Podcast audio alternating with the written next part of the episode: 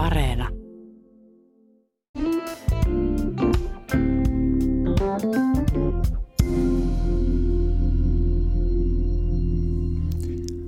Autohallipaikka kaupungin keskustassa maksaa enemmän kuin rivitaloasunto Kiuruvedellä.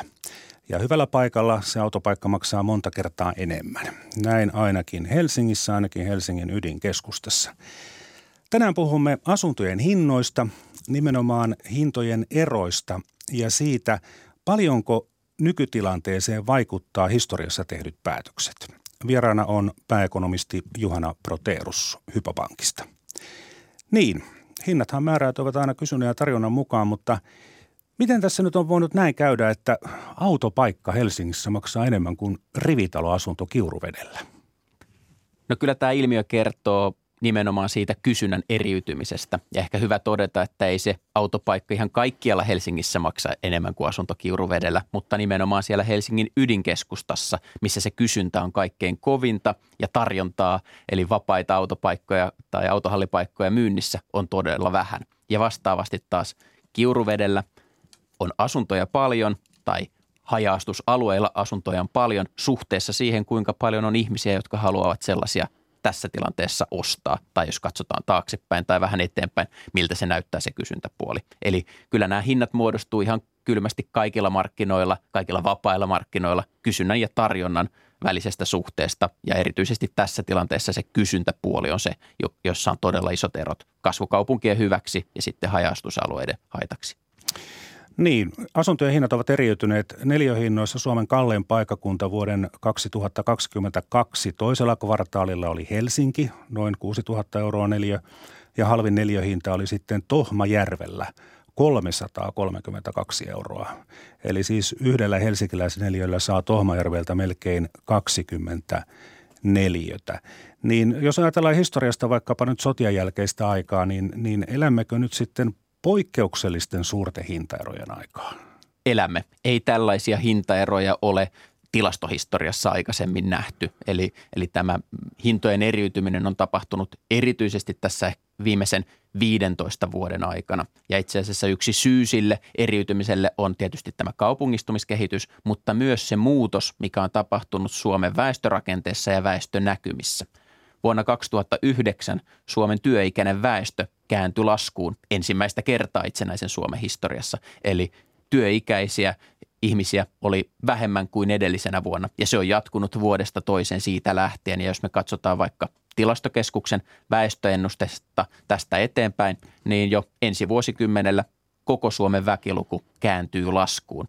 Jos väkilukua laskee, samaan aikaan kaupungistumiskehitys asettaa ihmisiä eri puolille maata, niin meillä on iso osa maata, jossa hinnat ovat laskussa, ovat olleet jo ja tulevat olemaan. Ja sitten meillä on muutamia kasvukeskuksia, jotka ainakin vielä toistaiseksi hinnat kehittyy suotuisasti, koska sitä tarjontaa ei ole tullut tarpeeksi, eli rakentamista ei ole ollut riittävästi. Ja jos yksinkertaistaan, niin ne kasvukeskukset ovat näitä suuria kaupunkeja, plus sitten voi olla jotain muutamia poikkeustapauksia.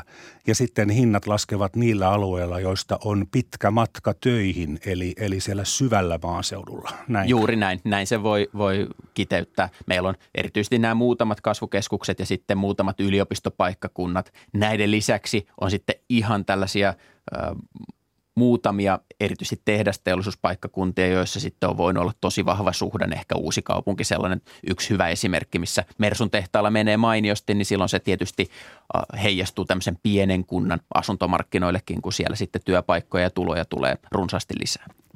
No nyt jos on jo ehtinyt rakentaa tai ostaa sen omakotitalon jostain sieltä syvältä maaseudulta, niin tuota, siinähän sitä sitten könöttää. Sitä on a- aika vaikea siirtää toiseen paikkaan sitä sitä taloa. Että, mit, mitä nyt tänä päivänä, niin on, onko niin, että ei kannata rakentaa eikä, eikä ostaa taloa jostain keskeltä metsää? No voi sanoa, että ehkä tässä se finanssikriisi ja varsinkin se Nokian, Nokian lasku, lasku tässä finanssikriisin yhteydessä ja sen jälkeen, niin sen jälkeen tuntuu, että suomalaiset ovat ehkä oppineet siihen osin, osin varmasti kantapäänkin kautta, että kaikkia munia ei kannata laittaa yhteen koriin. Eli kotitalouden kaikkia varoja ei kannata laittaa siihen yhteen kivitaloon tai puutaloon, varsinkaan alueelle, jossa niitä työnantajia ei välttämättä ole kovin monta. Että vaikka tässä nyt mainittiin uudella kaupungilla, jossa nyt menee vahvasti, niin esimerkiksi me nyt ei ole nähty samanlaista ilmiötä kuin näkyy Salon ympäristössä, jossa sitten tällä Nokian huippuvuosina rakennettiin todella isoja omakotitaloja. Nimenomaan kotitaloudet laitto kaikki, kaikki varansa siihen yhteen, yhteen taloon. Mutta nyt sitten uuden kaupungin tapauksessa ei ole samanlaista riskiä enää otettu. Eli ihmiset ovat ehkä ymmärtäneet sen, että nyt menee vahvasti, mutta markkinatalouteen kuuluu se, että jossain tilanteessa voi olla ikävä kyllä niin, että ei mene niin vahvasti. Ja silloin on tärkeää, että kotitaloudella on vähän pelivaraa ja, ja kestetään myös ne, ne laskusuhdanteet. Mm. Jos nyt katsotaan uudisrakentamista, niin me eletään itse asiassa ihan poikkeuksellista aikaa. Koskaan ennen Suomen historiassa kasvukolmion kärkiin, eli vain ja ainoastaan pääkaupunkiseutu, Tampere ja Turku rakentavat yli puolet kaikista uusista asunnoista. Eli kun on puhuttu tämmöisestä rakennusbuumista, niin se rakennusbuumi itse asiassa on hyvin valikoitu ja koskettavaa muutamia paikkakuntia ja iso osa maasta, niin siellä rakennetaan vähemmän uusia taloja kuin edes tässä finanssikriisin suvimmassa, syvimmässä kuopassa. Eli kyllä ihmiset ovat ottaneet tämä huomioon ja, ja ei, ei monellekään paikkakunnalle kannata uutta rakentaa taloudelliselta kannalta. Hypäpankin pääekonomisti Juhana Proterus, mainitsitte tuossa äsken juuri tämän että kaikki munat eivät saa olla samassa korissa, niin kuitenkin meillä Suomessa on se tilanne, että mediaaniperheen nettovarallisuus on siinä 100 000, muutama tonni päälle. Ja pääasiassa se koostuu nimenomaan siitä omasta asunnosta. Ja jos ajatellaan esimerkiksi pörssiosakkeita, niin voihan pörssissäkin joku firma romahtaa ja romahtaakin. mutta pörssissä sijoittaja voi kuitenkin hajauttaa sitä omistustaan useisiin osakkeisiin, jolloin se, että jos sieltä yksi firma kupsahtaa, niin ei haittaa mitään.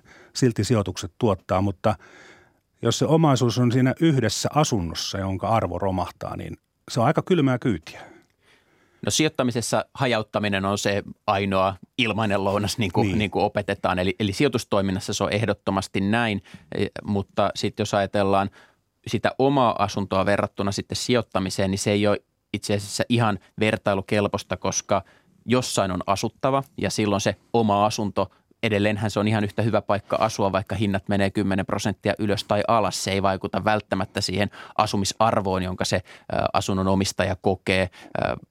Kun kuuluisa Launen sanoi, pörssiosakkeessa ei voi asua, asunto-osakkeessa mm. voi. Ja, ja samaan tapaan riski on toki missä, missä tahansa omaisuusluokassa liittyy riskejä. On riski omistaa asuntoa, koska sen asunnon arvo voi mennä ylös, alas ja varsinkin kun ajatellaan pitkäjänteisesti pitkälle tulevaisuuteen, niin, niin se on tuntematon niin kuin aina.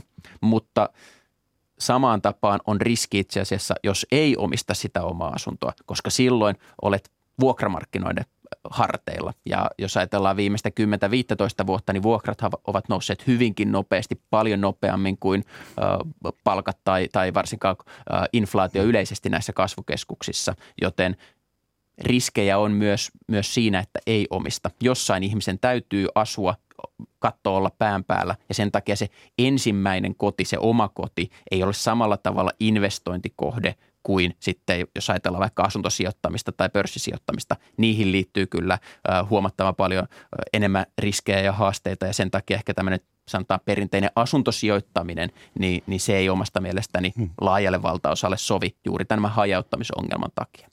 Niin vaikka sen oman kodin arvo ei ole noussut, vaan päinvastoin laskenut, niin sehän on ihan yhtä hyvä asuttava kuin ennenkin.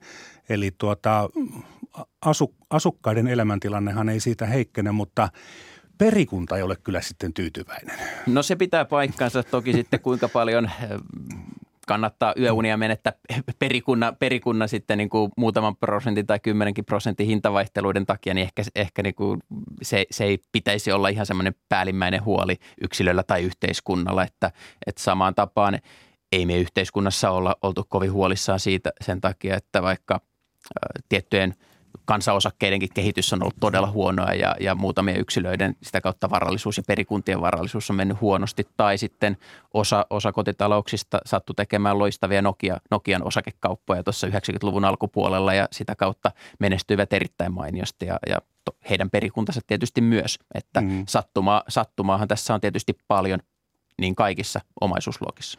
Niin, jos on eläkeläispariskunta, niin eihän siellä ole mitään väliä, vaikkei työpaikkaa läheltä löydykään, mutta tuota, entäs sitten, jos on vielä tuota, ihan hyvässä työjässä ja firman ainoa tehdas menee nurin ja sitten pitäisi niin kuin valita se, että olen elämäntapatyötön kymmeniä vuosia tai sitten myydään se kämppä kauhealla tappiolla ja muutetaan kaupunkiin. No tässä se ehkä huomio, joka, joka tuntuu, että se läksy opittiin siinä Nokian kriisin aikana on se, että alueilla, jossa on vain yksi yritys tai yksi toimiala, niin ne riskit ovat paljon suuremmat. Eli silloin heilahteluja tapahtuu markkinataloudessa, sille ei oikein mitään voi. Joskus menee paremmin ja joskus huonommin, mutta jos on sitten se asunto on sellaisella alueella, jossa on monipuolista yritysrakennetta, on paljon työnantajia. Hyvä esimerkki oli tämä Salo, jossa asuntokauppa jääty Nokian, Nokian YT-ilmoitusten myötä. Espoossa oli myös todella paljon Nokian insinöörejä töissä. Ei Espoon niin, asuntomarkkinat. Mutta oli muita työnantajia mutta, myös. Mutta oli muita mahdollisuuksia, muita työnantajia. Eli, eli sitä kautta pitää ymmärtää ne riskit, jotka ottaa siinä eri alueiden hmm. välillä ehkä se yhteiskunnallisesti se isoin haaste on se, että meillä ei tapahtuisi sen suuntaista kehitystä, jossa ne asuntojen hinnat eroaisivat niin paljon, että sen työn perässä ei pystyisi muuttamaan. Se, silloin nimenomaan meille voisi tulla tällaista rakenteellista työttömyyttä. Ei kannata muuttaa paikkakunnalle, jossa niitä töitä on, koska se asuminen on niin kallista. Ja, ja sen takia se ehkä kestävä tapa tai kestävin tapa ratkoa tämä ongelma on se, että niille halutuille alueille rakennetaan riittävästi, jotta siellä on tilaa, ei pelkästään ihmisille, jotka siellä nyt asuu ja heidän tuleville lapsille, vaan mm. myös muualta muuttaville. Mm. Ö, mutta sitten asuntokaupassa ja, ja hintojen kehityksessä niin on semmoinenkin ilmiö, että ihan kaupungin osat ovat eriytyneet toisistansa. Eli se ei riitä, että – asuu sillä työpaikka-alueella, missä, missä menee hyvin ja uusia työpaikkoja tulee ja töitä riittää, vaan sitten pitäisi osata arvata sekin, että mikä on juuri tämän kaupungin osan maine ja arvo joskus parin 30 vuoden kuluttua. No se pitää paikkansa ja se on tässä ehkä semmoinen, voitaisiin puhua paremminkin ehkä sirpaloitumisesta sekä alueiden välillä että alueiden sisällä. Totta kai se ison työpaikka-alueen valinta on varmaan se tärkein tärke, asia. Tärkein asia, että ei – Tampereen seudulta löydy ilmaisia asuntoja, nollan euron asuntoja, mutta, mutta sitten jos mennään ihan haja-asutusalueelle, niin semmoisiakin kohteita voi olla, jota, josta ei pääse välttämättä ilmaiseksikaan eroon. Ja meillä on ollut ihan tässä tänä vuonnakin taloyhtiöiden konkursseja Suomessa, jotka ovat tämmöisiä aika poikkeuksellisia ilmiöitä. Ei niitä tapahdu näissä kasvukeskuksissa. Mutta se pitää paikkansa, että kovia eroja on myös näiden työpaikka-alueiden sisällä. Se on pelkästään Suomea koskettava ilmiö, vaan tämmöinen eriytyminen eri alueiden välillä on, on tämmöinen globaali ilmiö. Ja varsinkin tällaiset erittäin maksukykyiset koulutetut nuoret henkilöt, puhutaan tämmöisistä trendialueista, voivat vaikuttaa siihen, että joku tietty asuinalue saattaa tulla suosioon. Ja jos sinne yhtäkkiä moni haluaa muuttaa, moni maksukykyinen etenkin, niin silloin kun niitä asuntoja ei kovin paljon ole tarjolla, niin ne hinnatkin voivat sitten reagoida todella nopeasti. Ja, ja ehkä tässä tulee tämä asuntojen hinnoissa, puhutaan usein, että on, on alueellisesti kaksi tekijää, jotka kilpailee tai jotka vaikuttaa siihen, että, että miten ne alueiden asuntojen hinnat muodostuu, on tällaiset kovat vetovoimatekijät, eli työ ja tulot – alueet, joissa on paljon työpaikkoja, paljon hyväpalkkaisia työpaikkoja, siellä asuntojen hinnat ovat arvokkaammat. Mutta ehkä semmoinen aliarvostettu huomio on se, että tämmöiset pehmeät vetovoimatekijät ovat myös tärkeitä. Ja nämä pehmeät vetovoimatekijät sitten korostuu näiden työpaikka-alueiden sisäisissä eroissa. Missä ovat ne kaikkein parhaat palvelut? Se voi olla parhaat äh, ravintolat, kahvilat, äh, ulkoilualueet, luontomahdollisuudet, se voi olla, olla liikenneyhteydet, tämmöiset pehmeät vetovoimatekijät, arkkitehtuuri, millainen tunnelma siellä alueella on, tämmöiset vaikeasti käsin kosketeltavat erot, jotka sitten on, on yllättävänkin tärkeitä niiden asuntojen hintojen erojen havaitsemisessa. Joo, tä, tästähän on esitetty semmoisia hypoteeseja, että tota, tämä tämmöinen niin eliittityövoima, nuoret koulutetut osa, osaajat, niin – he ikään kuin, he eivät valitse sitä työnantajaa ensin, vaan he valitsevatkin sen kivan alueen, asuinalueen, missä on mukava olla ja elää. Ja sitten ne työnantajat, niin niiden on pakko tulla tämän eliittiporukan perässä. Tämä kuulostaa aika, aika hassulta, mutta siis voiko tämä olla totta? Kyllä tämä, tämä pitää paikkaansa, jos tietysti nyt tämä koronatilanne, me ollaan edetty kaksi vuotta tai puolitoista vuotta tämmöistä aika po- tai hyvinkin poikkeusaikaa, jossa, jossa tämä etätyö voi tätä tilannetta muuttaa. No vielä se ei näy ainakaan isommin muuttaneen, mutta se on mahdollista, että se, se pystyy tätä muuttamaan, mutta, mutta ainakin tähän asti, niin jos jos on keskustellut vaikka IT-alan yrittäjien kanssa tai, tai toimitusjohtajien kanssa, niin he sanoivat, että eivät he voi muuttaa sitä työpaikkaansa jonnekin muualle, koska ei ne saa niitä parhaimpia osaajia mukaansa. Ja, ja kyllähän meilläkin Suomessa on tällaisia sitten valtioyhtiöistä vähän tämmöisiä surullisen kuuluisia esimerkkejä, kun ollaan ajateltu, että vähän niin kuin Kekkosa ja Mahtikäskyllä voidaan Fimea siirtää Helsingistä Kuopioon. Mm. Kuopiohan on kuitenkin mutta iso, iso ei mutta asiantuntijat ei suostunut muuttaa ja oltiin ihan pulassa, että ei pystytäkään niitä perustehtäviä hoitamaan. Että, että kyllä, kyllä se pitää paikkansa, että ne, ne kun osa, osaajat pystyy nykyään enemmän päättämään ja määräämään kuin pelkästään se yritys. Ja se on tietysti omasta mielestäni ihan hyvä asia. Ehkä sitten jos ajattelee tämmöistä aluetta, niin ei pelkästään ne nuoret ja koulutetut, vaan ehkä erityisesti, mihin ei ole kiinnitetty riittävästi huomiota, että se on ehkä ne nuoret naiset, jotka on tärkeitä, Ahaa. jos me ajatellaan pitkäjänteisesti. Ja siihen on tietysti niin kuin kaksi, kaksi syytä. Toinen on tämmöinen ehkä perinteinen baariteoria, että se missä ne nuoret naiset niin, on, niin, niin kyllä, ne miehet, nuoret miehet, kyllä niin, ne miehet kyllä. sinne lopulta löytää, mm. vaikka se voi, voisi kestää tovin aikaa. Eli, eli he, he sitten vetää puolensa ja sitten vähintäänkin se toinen puoli, eli nuoret naiset on ne, jotka synnyttää ne uudet, uudet kansalaiset ja se, se on se, missä on sitten tätä luonnollista väestön kasvua, missä sitten se väkiluku lisääntyy tätä kautta. Ja, ja se, missä väestö kasvaa ja on enemmän asumista asumistarpeita, niin, niin siellä ne hinnat mm. sitten kehittyy myös suotuisesti. No nyt jos oikein niin kuin maalaa mustalla värillä seinälle, niin tuli semmoinenkin mieleen, että, että jos tulevat kasvualueet, ne jotka menestyy hyvin, niin, niin ne perustuu yhä enemmän sille, että niissä on kiva olla ja elää. Niin, niin entäs jos sitten tätä eliittityövoimaa kiinnostaakin enemmän joku Lontoo, Berliini, Kööpenhamina, Tukholma – New York tietysti ja San Francisco, niin tota, jos oikein huonosti käy, niin rupeeko ne asuntojen hinnat tippuu sitten Tampereella, Turussa ja Helsingissäkin? Kyllä se on, se on ihan hyvä huomio, että meillä yhä enemmän itse asiassa kaupungit tai tällä vaikka pääkaupunkiseutua, niin ei se juurikaan enää kilpaile, jos ajattelee näitä Suomen kasvukeskuksiksi luonnehdittuja vaikka Kuopiota tai Jyväskylää, vaan he, pääkaupunkiseutu kilpailee Tallinnan, Tukholman, Kööpenhaminan, jossain määrin jopa Lontoonkin kanssa. Eli, eli kyllä se pitää paikkansa, että meillä, meillä se kisa, kisa pitää ymmärtää käydä vähän niin kuin sillä, sillä korkeammalla tasolla eikä pelkästään nollasummapeliä täällä Suomen sisällä. Ja, ja sen takia se, että meillä on näitä menestyviä tietotyöläisiä houkuttelevia alueita, joita ehkä erityisesti voi sanoa, että Tampere on siinä ollut menestynyt tai nostanut rooliansa. Pääkaupunkiseutu on toki ylivoimainen ykkönen edelleen, mutta Tampereen kehitys on ollut huomattavan äh, hyvää tässä viimeisen 50 vuoden aikana, niin, niin tämä on todella arvokasta koko Suomen kehityksen kannalta. Ja, ja toki jos, jos meiltä lähtee tämmöinen korkean lisäarvon työllisyys, sitä kautta ne tulot, niin totta kai se heijastuu sitten sinne myös asuntojen hintoihin. Niin jos ajatellaan, Suomen historiassa on aina ollut tämä Helsinki vastaan muu Suomi-asetelma ja ja nyt sitten, että jos ajatus on muualla Suomessa se, että, että muun Suomen tilanne paranee, kun Helsinkiä vähän potkitaan ja esimerkiksi pakko siirretään sieltä virastoja ja laitoksia sinne muuhun Suomeen, niin, niin tämä ei, tämä ei niin kuin itse asiassa toimi, että, että tota, Helsinki siis kilpailee muiden isojen metropolien kanssa ja, ja tuota, mitä paremmin Helsinki pärjää, niin sitä enemmän sitten Helsingistä valuu näitä verotukia muuhun, muuhun maahan. Juuri näin, että, että ei, enää ei eletä sellaisessa ajassa, että hallitus tai, tai presidentti voi määrätä, että nyt tonne perustetaan tehdä se sinne siirretään, siirretään ihmiset, vaan, vaan eletään siinä aikaa, että ne ihmiset saa päättää – missä he haluavat elää. Ja sitten se asettaa semmoisen myönteisen kilpailun itse asiassa poliitikoille ja päättäjille. Meidän täytyy kehittää tätä meidän aluetta, jotta se houkuttelee niitä nuoria, niitä osaajia, niitä, niitä nuoria naisia. Se on minusta ihan positiivinen tämmöinen kirittävä ja kilpailuttava tekijä, joka on tullut tähän tilanteeseen. Hmm.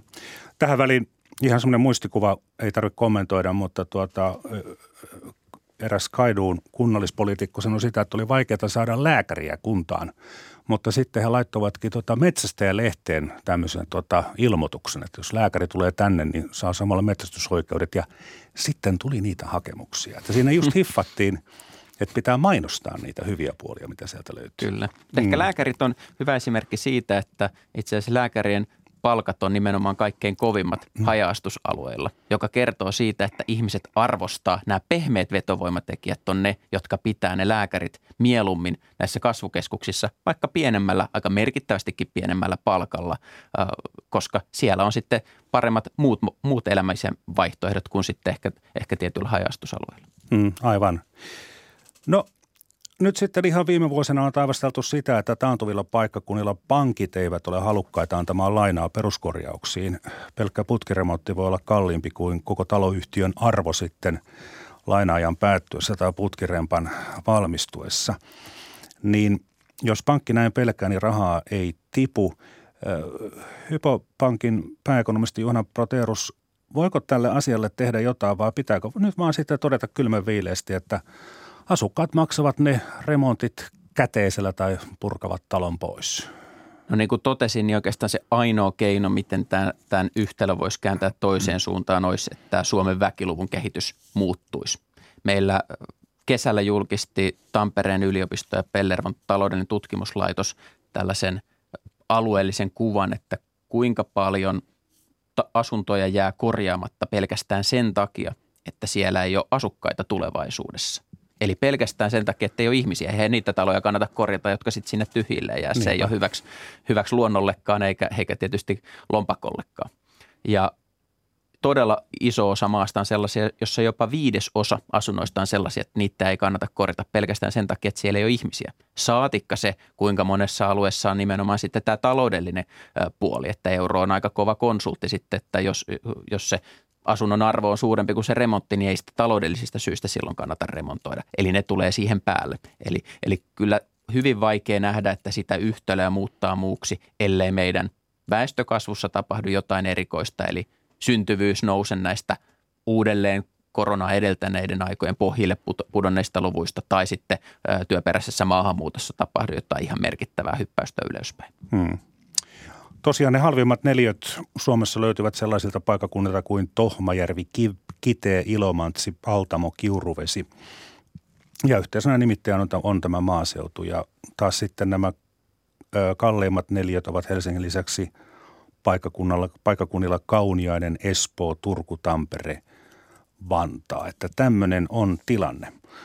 Mutta hypätään historiaan. Heti sotien jälkeen sodassa menetettyjen alueiden siirtoväki asutettiin ja samalla sitten sotainvalidit, sotalesket ja rintamamiehet saivat pieniä maatiloja, asuntoviljelys- ja asuntotiloja tai sitten tontteja.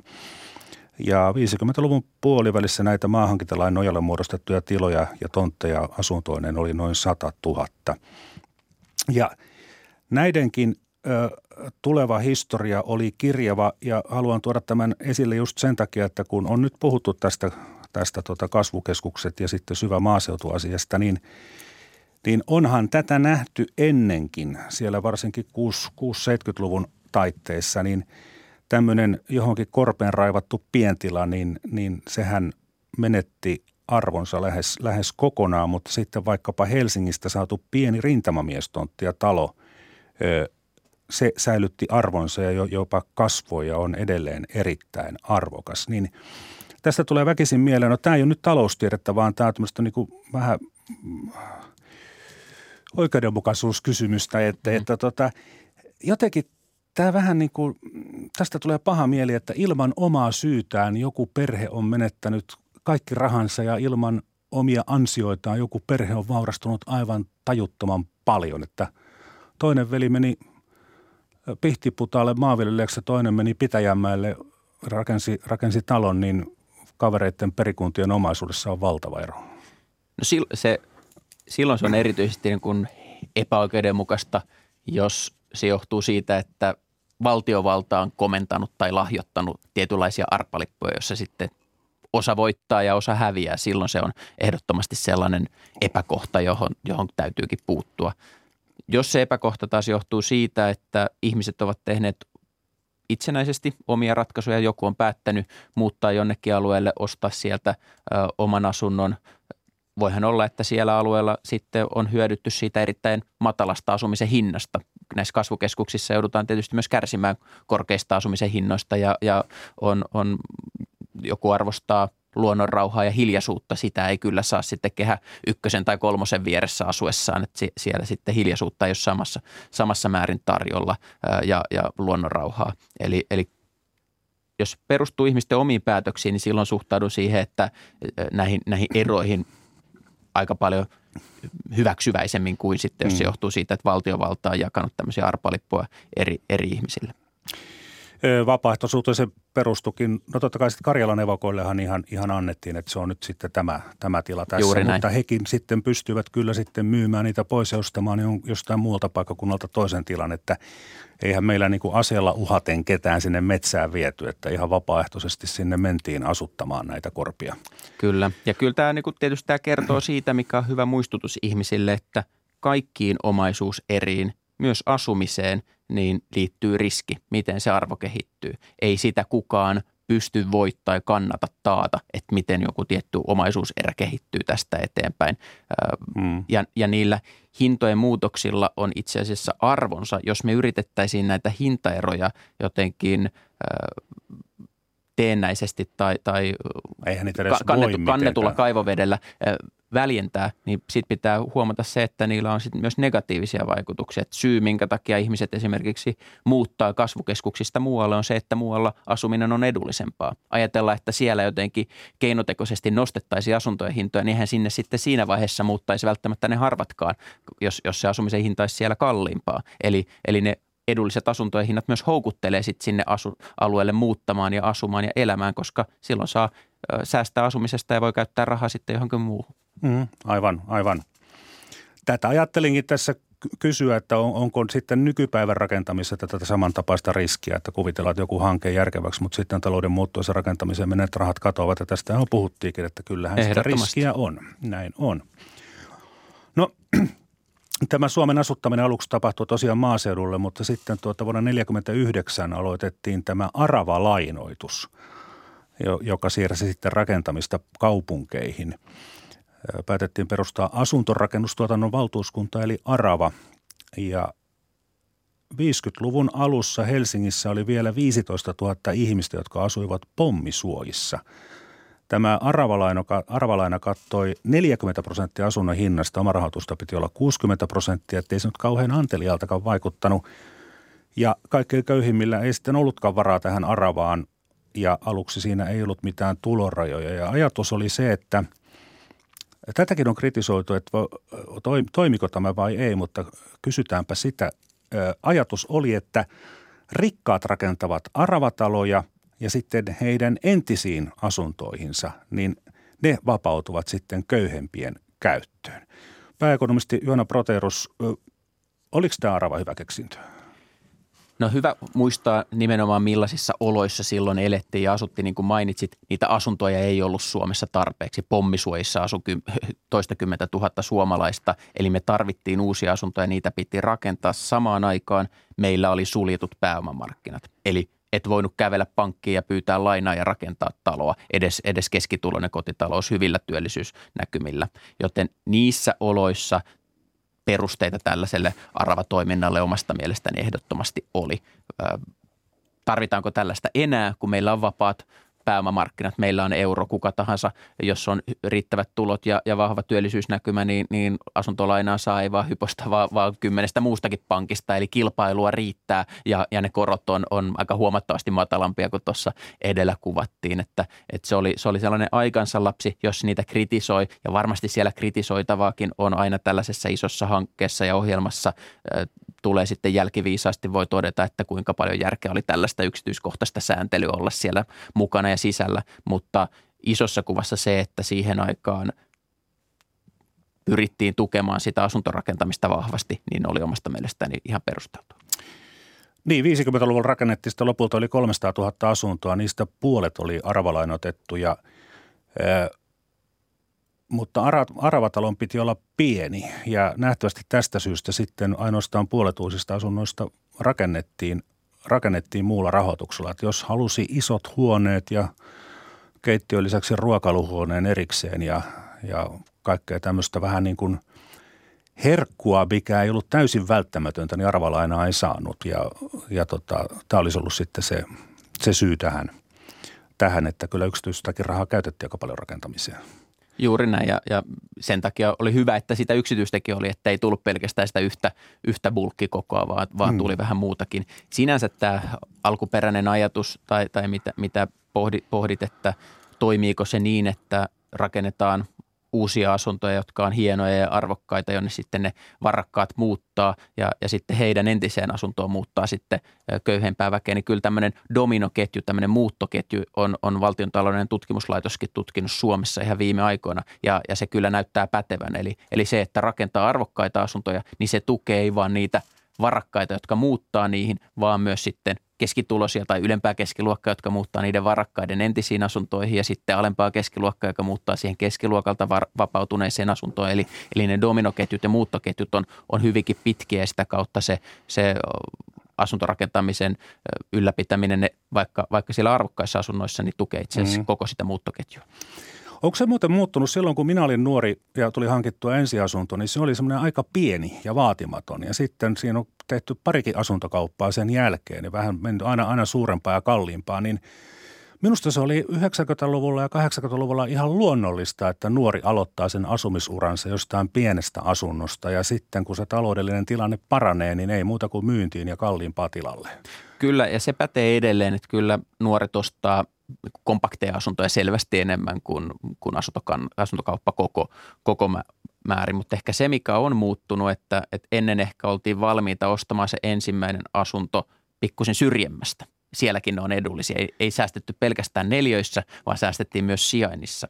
Ja tuntuu, että tämä niin, niin. sijainnissa niin. säästäminen, niin, niin se ei ole kasvanut. Eli ehkä ollaan niistä, niistä neljöistä ollaan niin kuin kahta kauheammin valmiina, valmiita säästämään tai pakon edessä säästämään sen takia, koska siitä sijainnista ei olla enää kovinkaan valmiita. Pitää päästä niihin kivoihin kahviloihin ja simpukoitten ja paniinien ääreen. Pitää päästä asumaan sinne, missä se ehkä se oma, oma vertaisryhmäkin asuu ja, ja missä nimenomaan ne yksityiset palvelut sijaitsee, jota sitten käyttää runsaasti. Joo. Ja sitten tietysti rahahan on konsultti, että vaikka, vaikka nuori haluaisi sen unelmakämppänsä, jossa asuu sitten vielä 60 niin välttämättä siihen ei fyffeä riitä niin kuin 25-vuotiaana. Että Juuri näin. Niinhän se, niinhän se menee. Ö, mutta sitten kuitenkin, kun meillä on, on ollut näitä valtion korkotukia ja sitten Helsingissä hitasjärjestelmä, jossa on niin kuin ihan arvottu halpoja asuntoja. Arpa on, joku on saanut sen halvan kämpän, suurin osa ei. Kaiken näköistä on, on, on ollut. Asuntolainojen korkovähennyskin meillä oli hyvin voimakas. Se nyt on jo liudentunut ja, ja poistuu, poistuu tota, tämmöisenä yhtenä asumisen tukimuotona. Niin jos nyt sitten yhteiskunta oli se mikä tahansa muoto, millä yhteiskunta tukee sitä asumista ja asumisen hintaa, niin, niin tota, kun mä en ole koskaan taloustieteeltä opiskellut kahta opintoviikkoa eteenpäin, niin mulle vaan tuli niin kuin mieleen, että, että jos valtio tukee jotain, niin onhan se raha joltain toiselta pois.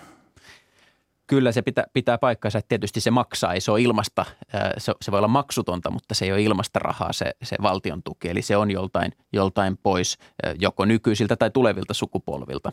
Eli, eli sillä tavalla se ei ole mitään taika, taikaseinästä tulevaa rahaa. Mutta hyvä pitää mielessä, että näissä vaikka tukimuodoissa, joissa mainitsit, niin näissä korkotukilainoissa tai se, että, että Suomessa, Suomessa tuetaan kaikkein heikko-osaisemmassa asemassa olevien asumista, niin on omasta mielestäni ihan perusteltua, että Suomessa on aika menestyksellinen tämä asunto ensin järjestelmä. Eli, eli sitten jos on vaikka maksukyvytön, maksuhäiriöinen, päihderiippuvainen ihminen, niin tarjotaan silti se katto pään päälle ja, ja tällä tavalla sitten helpotetaan niiden haasteiden ratkaisua kuin se, että meillä olisi runsasta asunnottomuutta ja sitten jotenkin sieltä pyst, pitäisi pystyä itsensä nostamaan niin kuin selkä, selkänahasta ylös, niin, niin tämän tyyppinen malli niin kyllä kansainvälisten kokemusten mukaan tämä suomalainen malli on ollut aika menestyksellinen. Mutta sitten jos tullaan tällaiseen keskiluokalle tai vaikka Hitaksen tapauksessa yle, ylemmälle keskiluokalle kohdistettuihin ö, arpalipukkeisiin ja, ja valtion tukeen tai, tai tässä tapauksessa kunnalliseen tukeen Hitaksessa, niin, niin siinä kyllä ei ole, ei ole tuon taivaallista järkeä, että se on tällaista hölmöläisen peito, peiton jakamista, että osa saa ja muut itse asiassa häviää silloin, koska, koska ne sen arpalipun silloin maksaa ja, ja tämän tyyppiset toimet, jos puhutaan niin tällaista asumisen tukemisesta tällaiseen valtavirtaan koko kansaa koske, koskevina tukina, niin niissä ei, ei kyllä ole, ole näinä aikoina enää järkeä, kun meillä on ne vapaat rahoitusmarkkinat, asuntolainaa saa, saa tarvitsevat ja, ja ne, ne maksukykyiset henkilöt, että, että kaikkein heikko-osaisimmille tällaiset tukimuodot, niin, niin ne on omasta mielestäni perusteltuja, mutta, mutta sitten siitä ylöspäin, niin, niin sitten markkinat toimii meillä itse asiassa aika hyvin. Mm, mm. Hypätään takaisin historiaan. Kuunnellaan, miten Aravan pääjohtaja ja myöhemmin asuntohallituksen pääjohtaja Olavi Lindblom vastasi Aravaa koskevaan kritiikkiin vuonna 1965. Täytyy tietää, mitä voidaan vaatia. Joku hermostunut ihminen ei siedä kellon tikitystä, toinen, toinen vaatii, että talossa pitää saada olla kauhea meteli.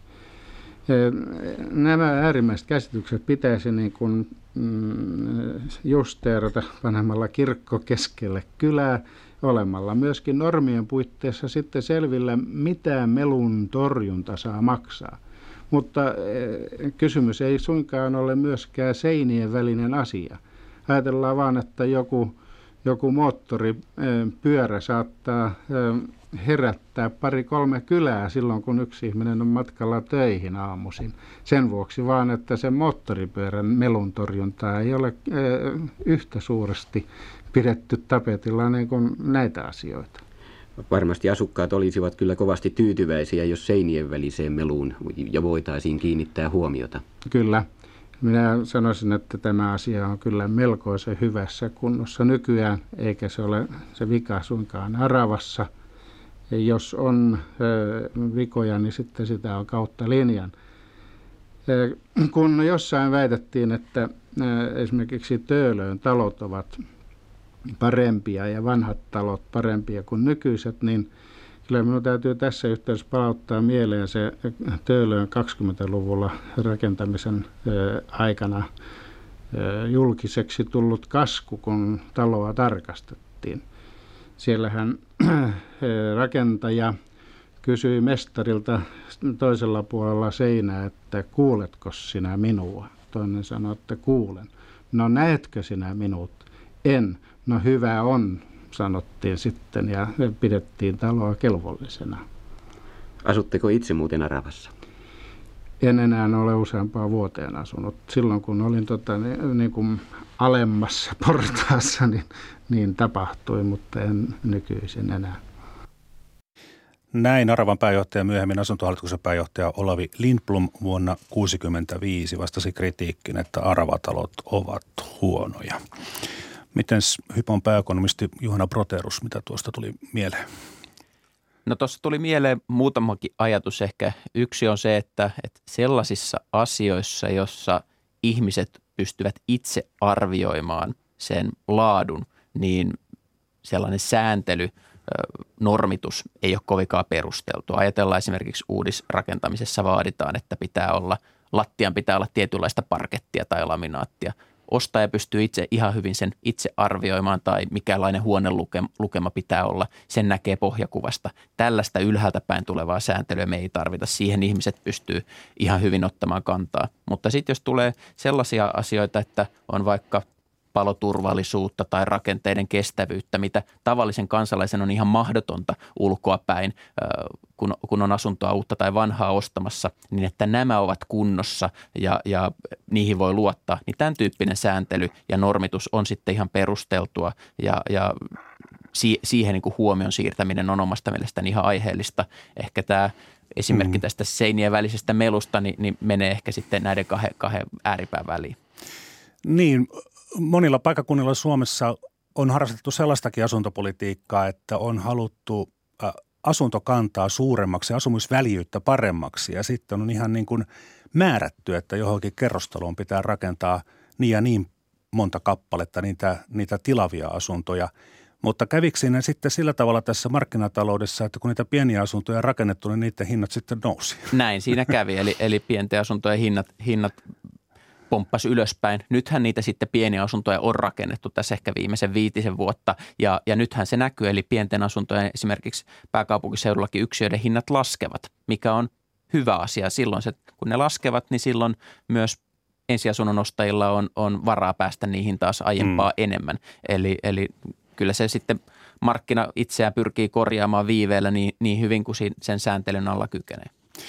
Mutta esimerkki taas siitä, että jos poliitikot haluavat tarkoittaa jotain hyvää, niin, niin vaikutus voi olla sitten vähän toisen tyyppinen. Tai sen hyvän lisäksi tulee sitten jotain huonoa vielä. vielä.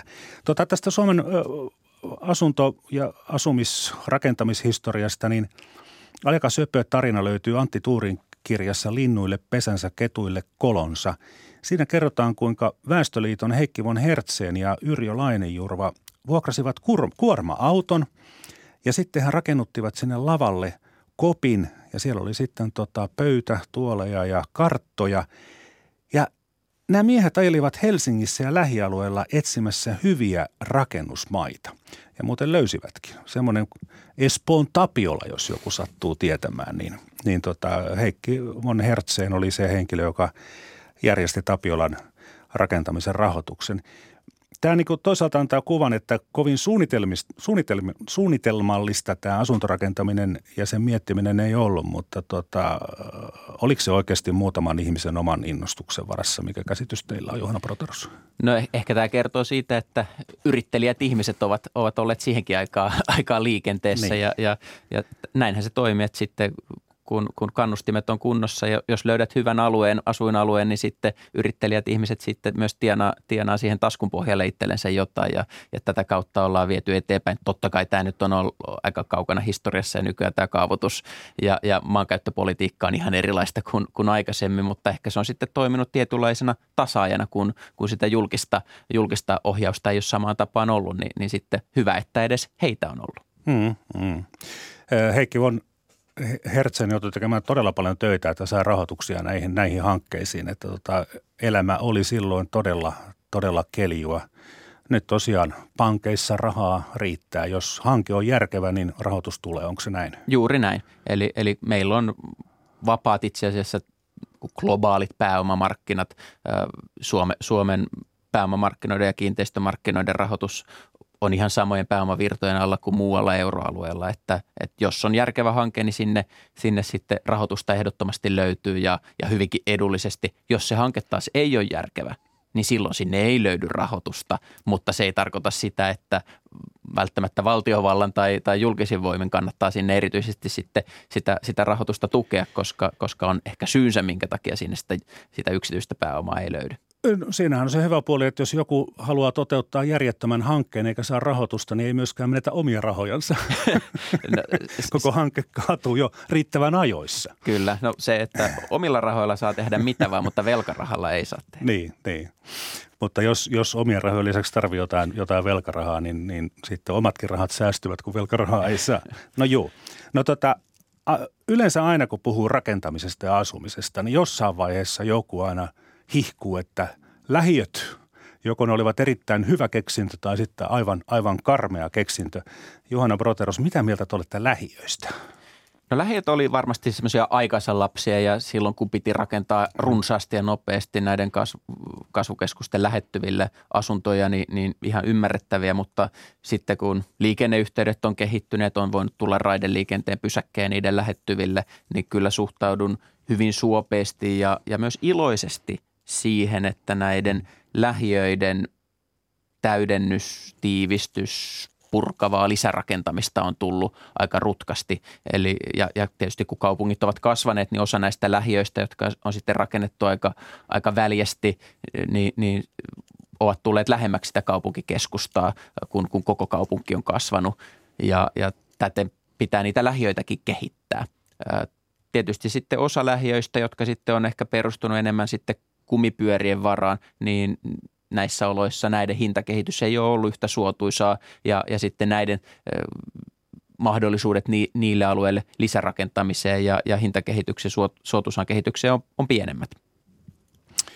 Ja kyllähän niitä silloin aikoinaan 60-luvulla ja 70-luvulla ihmisetkin arvostivat käsittääkseni asukkaat olivat tyytyväisiä.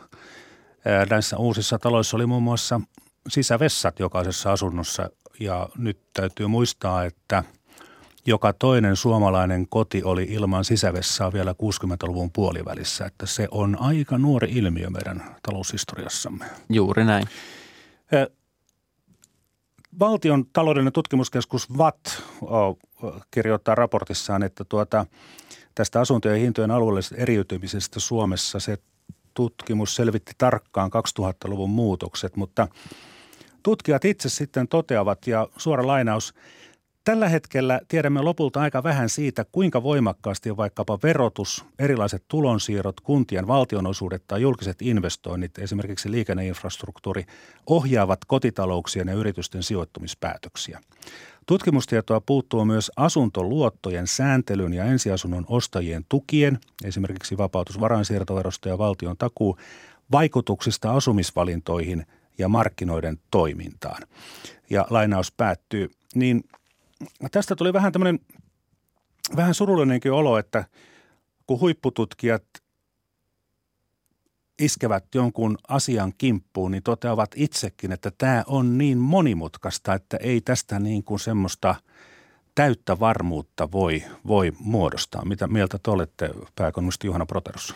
No se on, se on juuri näin. Tämmöinen empiirinen taloustiede perustuu siihen nykyään hyvin pitkälti, että tapahtuu jonkinasteinen politiikkamuutos, mutta se saattaa tapahtua vaikka eri alueilla eri aikaan tai eri asuntotyypeissä eri aikaan, jolloin sitten pystytään sitä muutosta mittaamaan. Ja itse asiassa yksi tekijä, joka on omakin ajattelu niin kehittänyt tai, tai, tai tarkentanut tässä viimeisten vuosien aikana, mistä, mitä Vatti juuri tutki, oli mikä on tämän varainsiirtoveron vaikutus muuttoliikkeeseen. Ja, ja he hyödynsivät sitä, että 2013, kun tätä varainsiirtoveroa nostettiin, niin se koski näitä asuntoosakkeita ja kiinteistöjen varainsiirtovero pysyi ennallaan. Eli siinä ei tapahtunut muutosta. Ja tätä eroa hyödyntäen he pystyivät katsomaan, että no miten sitten se vaikutti, vaikutti muuttoliikkeeseen ja tätä ennen kaikki taloustieteilijät itse mukaan lukien on, on kritisoinut tätä varainsiirtoveroa, joka on tietynlainen muuttovero, että pelkästään sen takia, kun vaihdat asuntoa, niin joudut niin. aika isoja veroja maksamaan. Ei siinä ole, ole niin kuin kovinkaan, kovinkaan syvällistä ver, verotuksellista perusteita sen taustalla, muuta kuin historialliset syyt, tämmöinen leimavero, niin, niin mutta ajattelin niin, että se ei juurikaan vaikuttaisi alueiden välisiin muuttoliikkeisiin, että se vaikuttaisi enemmän sen alueen sisällä olevaan muuttoliikkeeseen, että ihmiset asuu pidempään huonommissa asunnoissa heidän omien tarpeidensa kannalla. Ei muuteta isompaa, jos tarvitaan isompaa tai vaihdeta pienempää, vaikka, vaikka tarpeet olisi muuttunut sen takia, että pitää maksaa aika isojakin summia siitä, siitä välistä sen muuton yhteydessä. Mutta Vatti, Vatti selvitti näissä tutkimuksissa, että, että se vaikuttaa myös asuinalueiden välisiin muuttoihin, eli se varainsiirtoveron Aha. korotus 2013 johti siihen, että muuttoliike myös työpaikka-alueiden välillä väheni, joka oli tietysti huolestuttava ja, ja mistä vaikka valtiovarainministeriö tuppaa olemaan ty, niin kuin kroonisesti huolissaan ihan aiheesta, että, että liikkuuko meillä työvoima niiden talouden muutosten mukana, eli, eli pitäisi olla toivottavaa olisi kaikkien kannalta ja, ja kestävyysvajeen ja yhteiskunnan ja eläkkeiden ja hoiva-alan rahoituksen kannalta se, että ihmiset liikkuisivat aika rivakasti sinne, minne niitä työpaikkoja syntyy aina kulloisessakin markkinatilanteessa ja kaiken näköiset esteet tällaiselle muuttoliikkeelle olisi, olisi hyvä olla minimissä. Mm. No silloin kun leimavero keksittiin, niin tuskin haluttiin estää työvoiman liikkumista, mutta niin siinä sitten kuitenkin on käynyt. Kyllä. Oh, oh. Tästä asumisväljyydestä, niin se on Suomessa kasvanut, kun vuonna 90, siis juuri ennen lamaa, koko maassa oli henkeä kohden 31 neliötä, niin sitten vuoden 2019 lopussa neliöitä per nenä olikin jo 41, 10 tullut lisää siinä 30 vuoden aikana. Helsingissä tosin asumisväljyys ei ole juurikaan kasvanut, että kolmessa vuosikymmenessä 31 34. No, tässä on nyt näitä neliömääriä. Ovatko nämä neliömäärät suuria vai pieniä?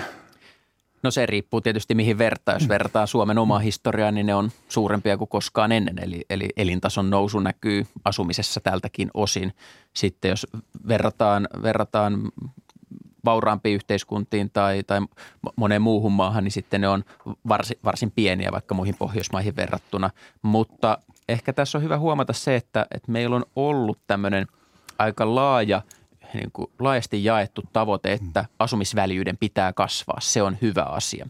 Mutta nyt tässä on ollut kyllä ilmassa jo ennen tätä ihan viimeisintä energiahinnan piikkiä tämmöisiä mieltymysmuutoksia, erityisesti nuorilla ikäluokilla. Eli, eli ei enää halutakaan enemmän on sitten tilaa, tavaraa tai mitä hyvänsä, vaan osin näistä ympäristö-, ilmastosyistä asutaan mieluummin pienemmin ja, ja sitä kautta se oma hiilijalanjälkikin on pienempi. Suomessa asuminen muodostaa aika ison osan, osan siitä omasta, omasta hiilijalanjäljestä ja nyt tietysti tulee tässä taloudellisetkin syyt, eli mitä tiiviimmin asuu, niin, niin sitä pienemmät ovat sähkölaskut ja lämmityskustannukset äh, ihmistä kohti, henkeä kohti. Eli, eli tämä tietyllä tavalla mitä väljemmin asumme, niin siinä on myös kolikolla toinen, toinen kääntöpuoli, mitä ei ehkä ole ajateltu tässä viimeisen parinkymmenen vuoden aikana.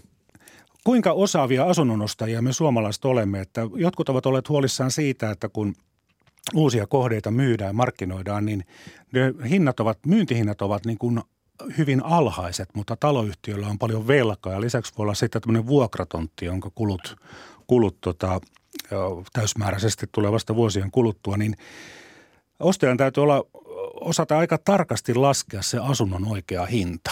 Pitääkö tästä olla huolissaan? No mä sanoisin, että, että sitä huolta, joka on aito ja, ja aiheellinen, niin sitä huolta onneksi hälventää se, että kyllä ne asunnon ostajan ää, niin kun unelmat, ne jalat revitään kyllä maanpinnalle siinä vaiheessa, kun menee siihen lainapankkiin käymään. Koska se pankki, niin. pankilla on yhtä iso tai, tai on kova intressi, että, että se lainanottaja selviää niistä maksuista ja ymmärtää, että kuinka kallista tämä asuminen on myös haasteellisimmissa oloissa. Ja, ja sitä kautta siinä vaiheessa sitten pankit stressitestaa ja tuo ilmi niitä kustannusvaikutuksia. Meillä esimerkiksi tänä päivänä nyt sitten, mitä, mitä keskustelua lainanottajien kanssa käydään, on se, että vaikka omakotitalossa voidaan kertoa, että viime vuonna 2021 sähkön hintakulutus on ollut tätä su- summaa, mutta ymmärtääkö lainahakija sen, että no jos me katsotaan ensi vuotta kun, kun sitten vaikka määräaikainen sähkösopimus hinta, hinta mm. tarkistuu uudelleen, niin se on sitten aivan jotain toista se, se lämmityskulut ja, ja sähkö, sähkökustannukset siinä kohteessa.